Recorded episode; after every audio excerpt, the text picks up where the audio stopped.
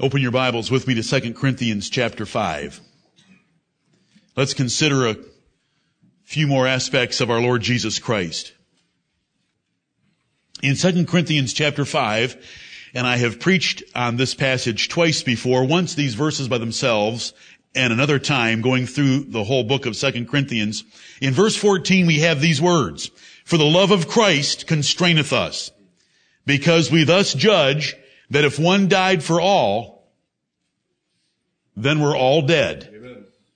And that he died for all, that they which live should not henceforth live unto themselves, but unto him which died for them and rose again. And that's why Paul appeared to most men, even Christians, as being beside himself. He seemed to be like a fanatic because he was so taken up with the love of Christ. Christ's love for him, having died for him, constrained him. He didn't know what else he could do in life except serve the one who had died for him that he might live. So we come to a point about our Lord Jesus Christ, and it's the point of affectionate. A great man is an affectionate man. Great men are caring, they're demonstrative about their love, they're giving, and they're loving to those related to them. Marriage is much more than a cooperative partnership or a living arrangement with a person. Marriage is an intimate, personal, loving, affectionate, caring, giving, helping relationship. Consider that all the previous traits we've considered, even good moral character, has its limitations if the party containing all those things doesn't love you. What if the Lord Jesus Christ had great achievements, superior leadership, great observational abilities, perfect moral character, but didn't love us? Would it damage the gospel a little bit? It would destroy the gospel. He loves us. He loves us right. with an everlasting love. Let me share a few verses with you. Consi- Love is so important that even poor men have made great husbands by being demonstrative lovers to their wives. Lovers in word and lovers in deed. And I'm not talking about lovemaking by itself. I'm talking about all the aspects of companionship between a husband and a wife. While love, the selfless care for another person's good is preeminent here as we think about Jesus Christ's love, it must be conveyed for its full value. What if Jesus Christ just loved us and died for us 2,000 years ago, went to heaven and sat down, and left us to go through this life and to face death without knowing that? His love for us has been conveyed to us. It's been communicated. He is demonstrative about it. He has stressed it. He has exalted it. He, exalts it in the pages of scripture. We want to look at a few of those. If we judge the love of Jesus for us like the apostle Paul did, it should change our lives. It changed his life. The love of Christ constraineth me. It locks me up into only one thing I can do. If he died for me, that means I was dead. Now that I'm alive by his death for me, I need to use my whole life for him. And Paul did. And they thought he was beside himself but it was just that he understood the love of Christ. He saw the glories of Christ and he had met Christ and Christ changed him on the road to Damascus, didn't regenerate him, converted him and with the help of Ananias. And then Paul gave the rest of his life in service to the Lord Jesus Christ. Jesus' love for us is greater than any other by dying for us. Look at John 15 and it's going to be in the red writing and the 13th verse. John 15 and verse 13. You have never been to a great speech by a great man with an introduction of that man saying or including the speaker died for you. to even say it is to almost sound cheap because I really can't make comparisons on, on any of these things because he is infinitely superior to the best we can imagine or create in an outline. John 15, is it in the red? See, I have an old, I have an Oxford. And they don't like to put the red writing. Is it, is it in the red? I know it's in the red. It's the 13th verse of John 15. Greater love hath no man than this. How much does this impeccable, achieving, accomplishing, superior Lord Jesus Christ, our beloved and our friend, how much does he love us? Greater love hath no man than this, that a man lay down his life for his friends. To die for someone is the ultimate act of giving. You can give a card on an anniversary. You can give a card on a birthday. You can bake a cake and give it on a birthday. You can give a car on a birthday and you still haven't shown anything worthy of note. But what about giving your life?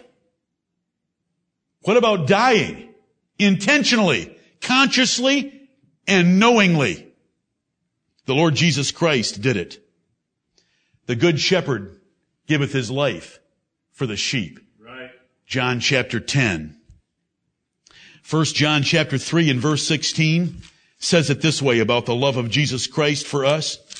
First John 3 and the 16th verse. Hereby perceive we the love of God because he laid down his life for us and we ought to lay down our lives for the brethren. Jesus Christ loves us that much that he died for us. I know this is a very simple point. This is something that we should all be well grounded and established in. But Peter would remind me and remind you that we should remember these things and I should bring them to your remembrance though you be established in the present truth. This is for you.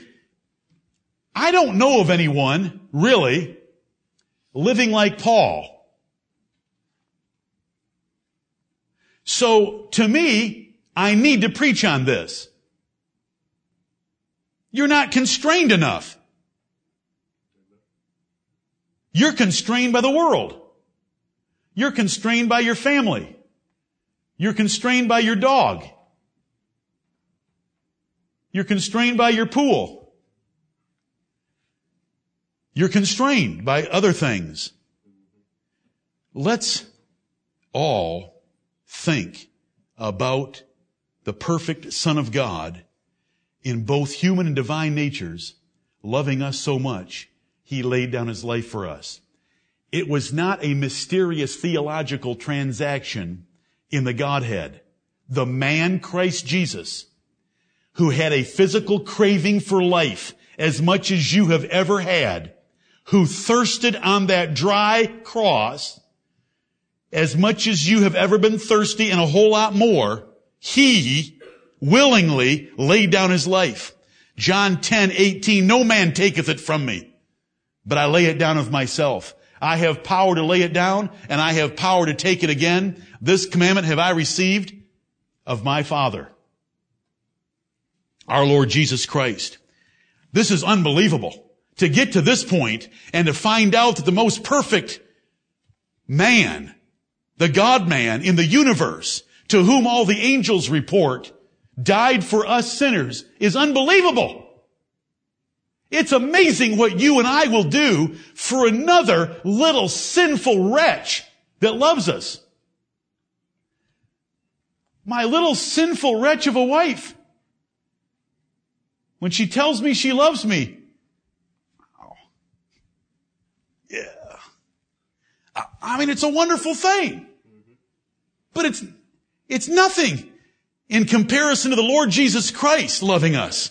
And He loved us so much and he says, greater love hath no man that a man lay down his life for his friends. A, a, fool or a scorner may raise the sacrifices that soldiers or firemen make, but it is entirely unrelated to what Jesus Christ did. No soldier ever went into battle and no fireman ever went into a house intending and planning and knowing about his death. He was trained by instinct, if you're in the secret service, to throw yourself in front of the commander in chief and take a bullet for the man. It's instinct. He never plans on doing it. And when it happens, he just reacts because he's supposed to react and he's trained to react. But the Lord Jesus Christ wasn't like that. The Lord Jesus Christ knew his whole long life, what he was going to do on the cross of Calvary. He knew its torment. He knew its trouble. He knew the cup he was going to drink and the baptism that he was going to be baptized with all in advance. And he purposed to drink the cup and go through the baptism. And brethren, here's the crucial point. He did it for his enemies. He's being merciful in John 15 because he's talking to his converted apostles and he calls them friends. And he tells them that in the next verse. But he laid down his life for his enemies because it was the dowry for his marriage. He paid his father to marry us by his own life because we were ugly, sinful, rebellious wretches. Right. What love the father hath bestowed upon us to arrange a marriage where the dowry is the blood and life of his own son. How do I tell you? The Lord of glory. If you saw him for one nanosecond, and if they can divide a nanosecond, if you saw him for that division, it would change your life if you're a child of God, if you saw him for one nanosecond, to realize that that being loves me. And that being loves you with the love that no one else has ever had for you and no one else ever will for you because there is nothing about you to deserve that kind of love. And he doesn't do it because you have anything deserving of that love. He does it for the glory of Almighty God, for the greatest drama in the history of the universe, that we are going to be the most thankful bride ever. You, when are you going to start celebrating your marriage? We should start celebrating it today. Right. And I hope that you have when we've sung those songs. Oh, he, but, but God commendeth his love toward us in that while we were yet sinners, Christ died for us. Amen. That commends His love. It exalts it. It lifts it up. It adorns it with the truthfulness of it. Look at Jeremiah 31, 3, or listen to me read it to you. Jeremiah chapter 31 and verse 3. The Lord hath appeared of old unto me, saying, Yea, I have loved thee with an everlasting love. Therefore, with loving kindness have I drawn thee. The love of God for His people, the love of Christ for His people is everlasting. We were given to Jesus Christ to die for us by covenant before the world began. Right. Our names were written in the book of life, inscribed in the palms of His hands, though He be an invisible spirit as the Word of God. The covenant was made in eternity. It's called the everlasting covenant. And God promised eternal life before the world began right. to us. It's an everlasting love. And it's an everlasting love that is more than words and it's more than a card. It works. Therefore, with loving kindness have I drawn thee. Do you know why you're here today? And if you love the Lord Jesus Christ today, do you know why? Therefore, with loving kindness have I drawn thee. Amen. Every good change in our lives that is toward Him, He has drawn it from us. Right. No man can come unto me except the Father which hath sent me draw him. And He's drawn us with loving kindness. Look at the book of Hosea. Daniel, Hosea, Joel. Just turn to the right about a quarter of an inch, a half an inch. It depends on your Bible. I want you to turn to the book of Hosea and chapter 11. Look at verse 1. When Israel was a child, that's his church of the Old Testament. Then I loved him and called my son out of Egypt. Verse 3. I taught Ephraim also to go. That's one of the tender names for Israel taking them by their arms, but they knew not that I healed them. Do you know that God has taken you by your arms and led you through portions of your life, even though you didn't know it? Right. That, you want to go for a walk in the park with some guy? Hello?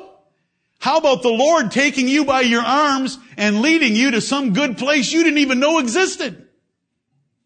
And you didn't know it till you got there. Look at the fourth verse. This, this is what I want. I drew them with cords of a man, with bands of love, and I was to them as they that take off the yoke on their jaws, and I laid meat unto them. When the Lord, Jesus Christ, takes you for a walk, He takes the yoke off that other men have put on you because they're thieves and robbers wanting to fleece the sheep, he comes to give you pasture and that's why he lays meat to you. Instead of having your jaw bound up in a yoke because some pastor, priest, or pope wants you to pull his cart for him, and because he wants to fleece you and make you earn your way to heaven, the Lord Jesus Christ says it is finished and he lays meat to you. He gives you meat to use your jaw to eat meat and to consume the good things. This is the Lord Jesus Christ. He's affectionate. I'm sorry I can't do better. Go home and go to the home page of our website and find the words that say, do you know my king? Punch the little arrow that Matthew put there for you and listen to six minutes and 18 seconds of adoring praise of the Lord Jesus Christ. I wish that I could preach sometimes like Shadrach and Meshach, but you know, the truth be told, poor Shadrach and Meshach didn't know everything that he could have known about the Lord Jesus Christ. But what he did know, he sure did know how to praise him. I hope you know what I'm talking about. If you don't know what I'm talking about, you're, you're neglectful of your brother's website. It would have been in your preparatory if I could have figured out how to make a link out of it. I've already been questioned about that, brother. Webmaster. I drew them with cords of a man, with bands of love. And I was to them as they that take off the yoke on their jaws, and I laid meat unto them. Come unto me, all ye that labor and are heavy laden, and I will give you rest. That's the loving Lord Jesus Christ speaking. He didn't merely love us legally or theologically. He filled us with His Holy Spirit so that we would know He loves us. Look at Romans chapter 5. Romans chapter 5. Have you ever had someone tell you that they love you, but you heard the words, but you just didn't really get, you, you weren't really sure. You, you questioned the Spirit. It wasn't passionate enough. It wasn't deep enough. It wasn't enough for your soul that longs for more. You've heard the word. Jesus Christ does not leave us that way. He didn't just complete a transaction on Calvary that legally showed his love, or that theologically, or the real term is soteriologically, that's the doctrine of salvation or the science of salvation. He conveyed it to us in two ways. One, He filled us with His Spirit, and look what that Spirit is given to us for. Romans 5, 5. And hope maketh not ashamed, because the love of God is shed abroad in our hearts by the Holy Ghost, which is given unto us. When we put our hope that the Lord Jesus Christ is my husband, and the Lord Jesus Christ has an eternal inheritance for me, waiting in heaven, reserved for me, when we put our hope there, we're never going to be ashamed if we're a child of God with the Holy Spirit, because the Holy Spirit in our hearts sheds abroad the love of God for you. Right. So he conveyed it. It's one thing to have died on Calvary for us, but he's conveyed it by a spirit inside us, which is called in Galatians 4, 6, the spirit of God's dear son. It's the spirit of Christ that testifies and witnesses to us that we are indeed the sons of God, like he's the son of God, joint heirs of his eternal inheritance.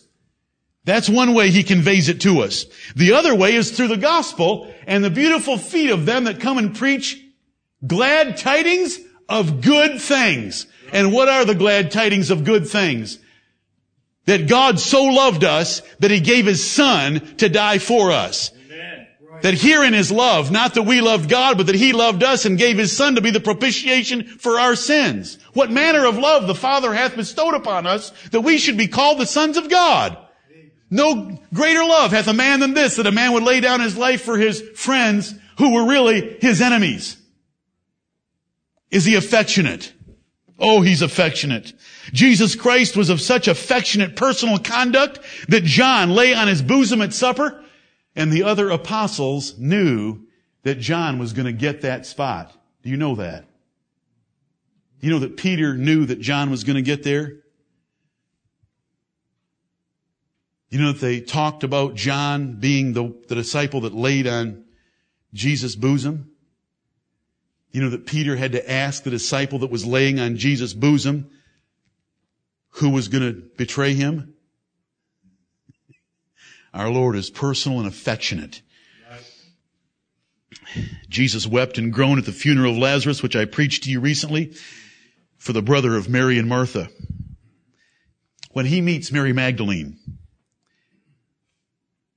outside his tomb on the first day of the week, what happens to you and how fast do you read the Bible when he said, Woman, why weepest thou? Did he know why she was weeping? Was he going to have some pleasant fun with her? What's his next word to her? Mary. Did she recognize it? When you hear a hello on the telephone, are you able to recognize some voices? Do you think her heart burned within her? Why was he so personal? What had he done for Mary earlier in her life when he drew her with the cords of a man? Cast out seven devils. Mary, she knew who he was. He was not the gardener like she had supposed.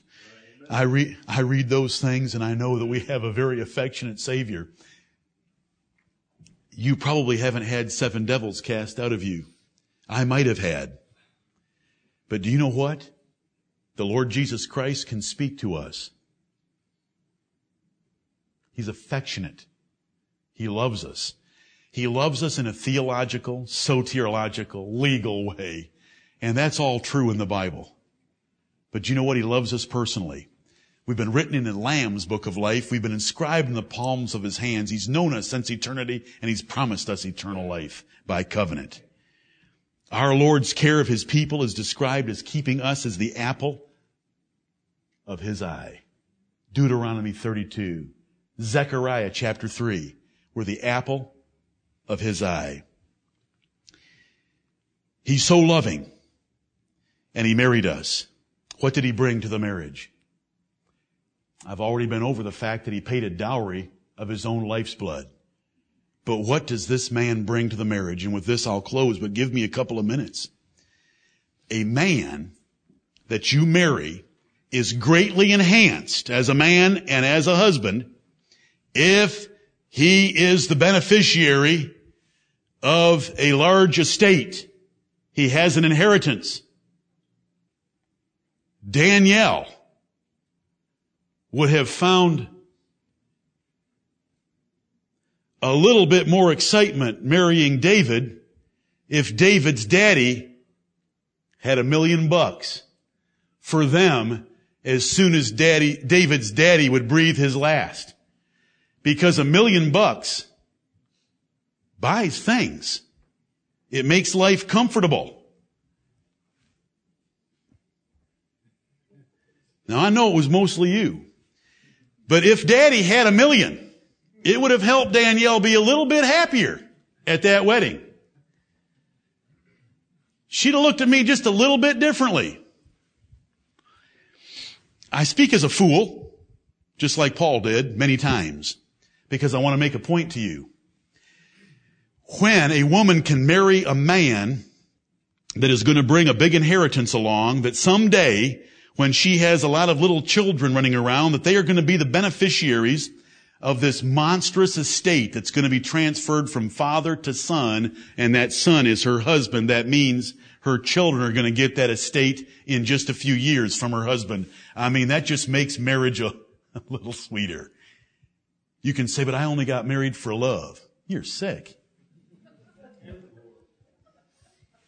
I mean, there's a little bit more. You know what Solomon would say about that? Money answereth all things. And I'm not trying to make God a money. Money answereth all things. Money helps. Money is icing on the cake. Tell the little woman I'm sorry. I got a sword. It's a replica. The better the inheritance that is added to the marriage, the better the life of the woman involved. And in this particular case, we are the woman, we are the bride, and he is our bridegroom and our husband, and God is his father. And I want you to take notice of some verses I'm going to share with you right now in the spirit of what I'm preaching. Jesus is our husband, we are his bride, and what does the Bible say about the inheritance he has brought to this wedding? Look at Hebrews chapter 1. Hebrews chapter 1. Now this morning, I wanted the last clause of Hebrews 1, 2. Now I want the next to the last clause of Hebrews 1, 2. And what is the next to the last clause of Hebrews 1, 2? Whom he hath appointed heir of all things. I don't own nothing. I guess that means I own something, but I'm just trying to corrupt my language for you to appreciate it for a moment. I have nothing, but I'm married to a man, the man Christ Jesus, who is the heir of all things. You know, I wouldn't mind a Chrysler 300 with the souped up Hemi 425 horsepower engine. It's 4.7 seconds in the 0 to 60 and 12.7 in a quarter mile. Excites me a little bit. But I must ask myself, a car? The Lord Jesus is the heir of all things. I can have an angel take me for a ride in a chariot. They go faster than 0 to 60 in 4.7. Whiles I was a speaking, Daniel said the angel had made it from heaven to earth. He is heir of all things and he's our husband. What in the world are you worried about? Just say, I don't own much. I don't have much. I don't know if I'm ever going to own much. You own everything. And the Bible wants you to know that. You are a joint heir of Jesus Christ. He is the heir of all things, but you are a joint heir with Him. Therefore, all things are yours. Does the Bible say it in those words? It does. It's 1 Corinthians chapter 3, and the apostle used it to even stop the preacher factions that had taken place at Corinth because everything was theirs. So forget Apollos and Peter and Paul. None of them matter. Everything is yours. Look at 1 Peter chapter 3. Verse 21, therefore let no man glory in men. Stop these preacher faction fighting and separation and division of the church at Corinth. 1 Corinthians 3, 21. Therefore let no man glory in men, for all things are yours. Whether Paul, Apollos, Cephas, or the world, or life, or death, or things present, or things to come, all are yours. And ye are Christ and Christ is God. Amen. Well, thank you, brothers. Thank you, brothers. When you go to Georgetown, you just remember that 300 years ago, that church had 1,200 black members and five white members. And when Elisha Screven preached that all things are ours, he got more than two amens. I don't need amens to preach. I'm looking for my amen from the Lord Jesus Christ. Because I'm going to give my account to Him. I don't give it to you. I don't really care what you think about my preaching. But you ought to be saying amen to the truth. Do you know what it'd be like to preach this to 1200 slaves? I'll bet they got into it a little bit. Amen. Do you know what? You aren't any better off than they were.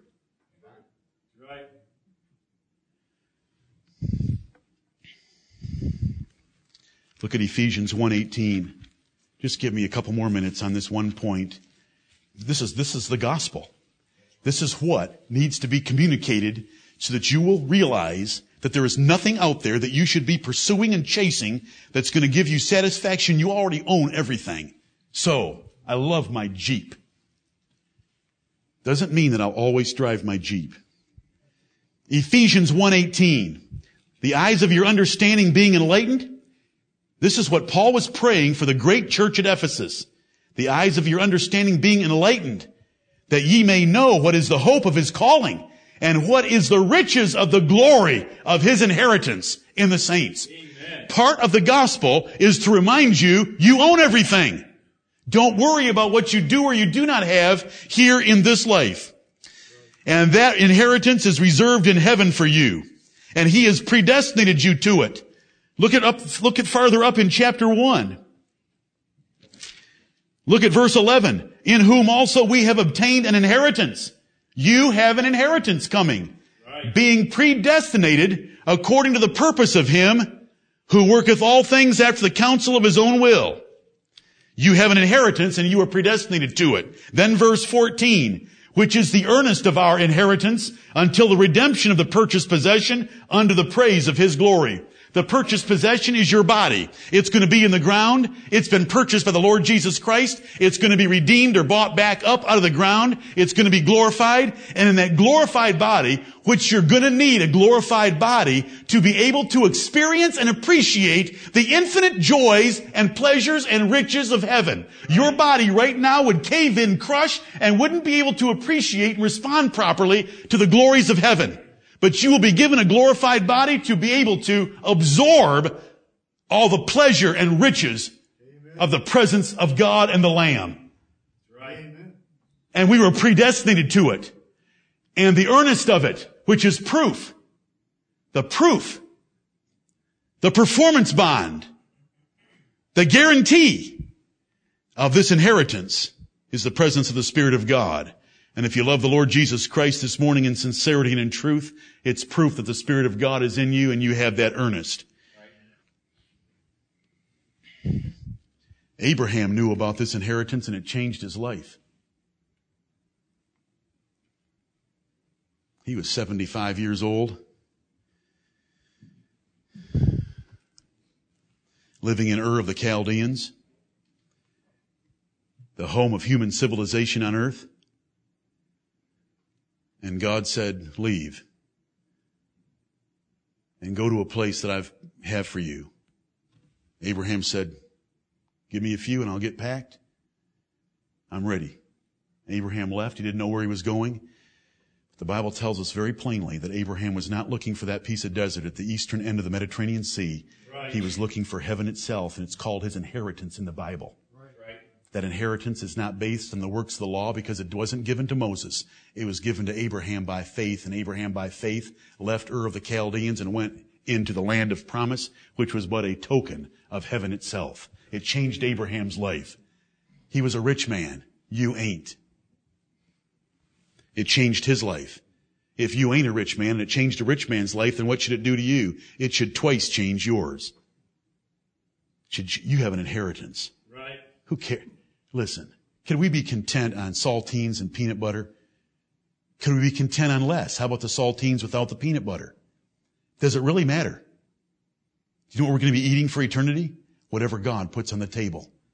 And it's going to take a glorified body to receive it, and it's going to take God to give it, and it's going to be there forever and ever and ever, and every other pleasure that there is in heaven, we're going to be in the presence of God and the Lamb forevermore. It's our inheritance. It changed Abraham's life. Jesus, our Savior, your husband, said, In my Father's house are many mansions. If it were not so, I wouldn't have told you. I wouldn't mislead you. I'd go to prepare a place for you. Do you know what your husband is doing right now? He's preparing a place for you. Uh, that is unbelievable. Do you know what happens? We're so cold and dull from watching too many Superman movies and Johnny Rambo and crap like that that's on the television that we can't fully appreciate the glories of this gospel.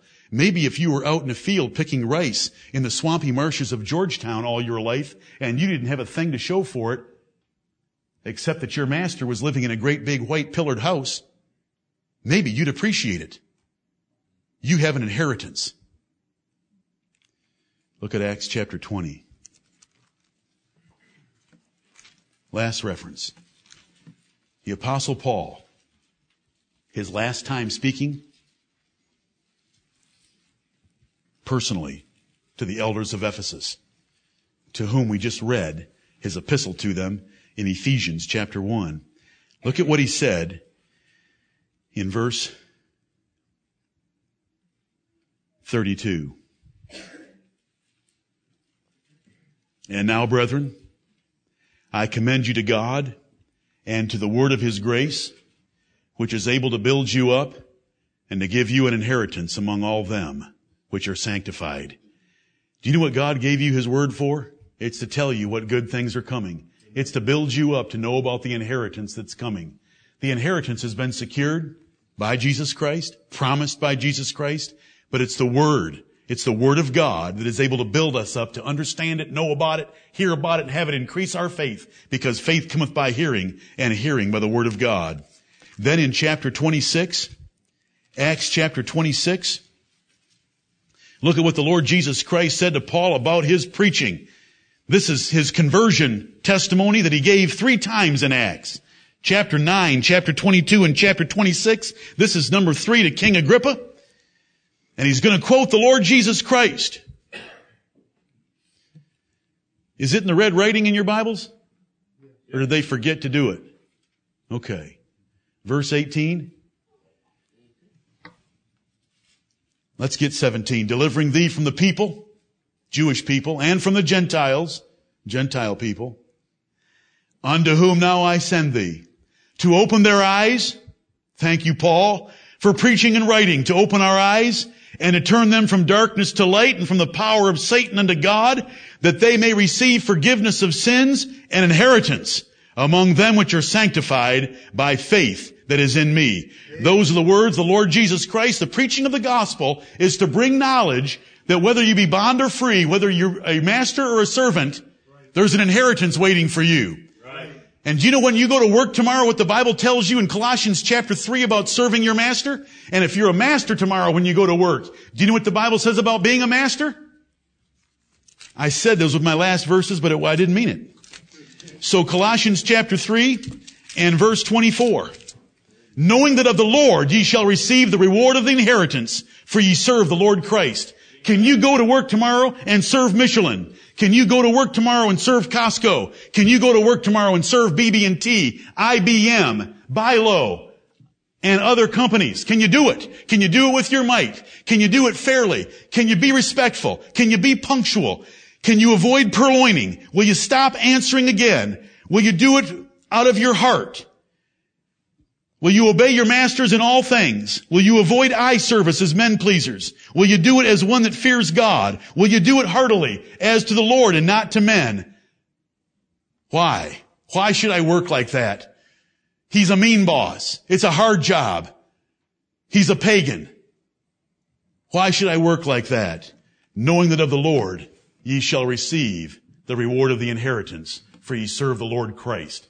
Colossians 3, 24. This is the Lord Jesus Christ. You can go to work for Him tomorrow.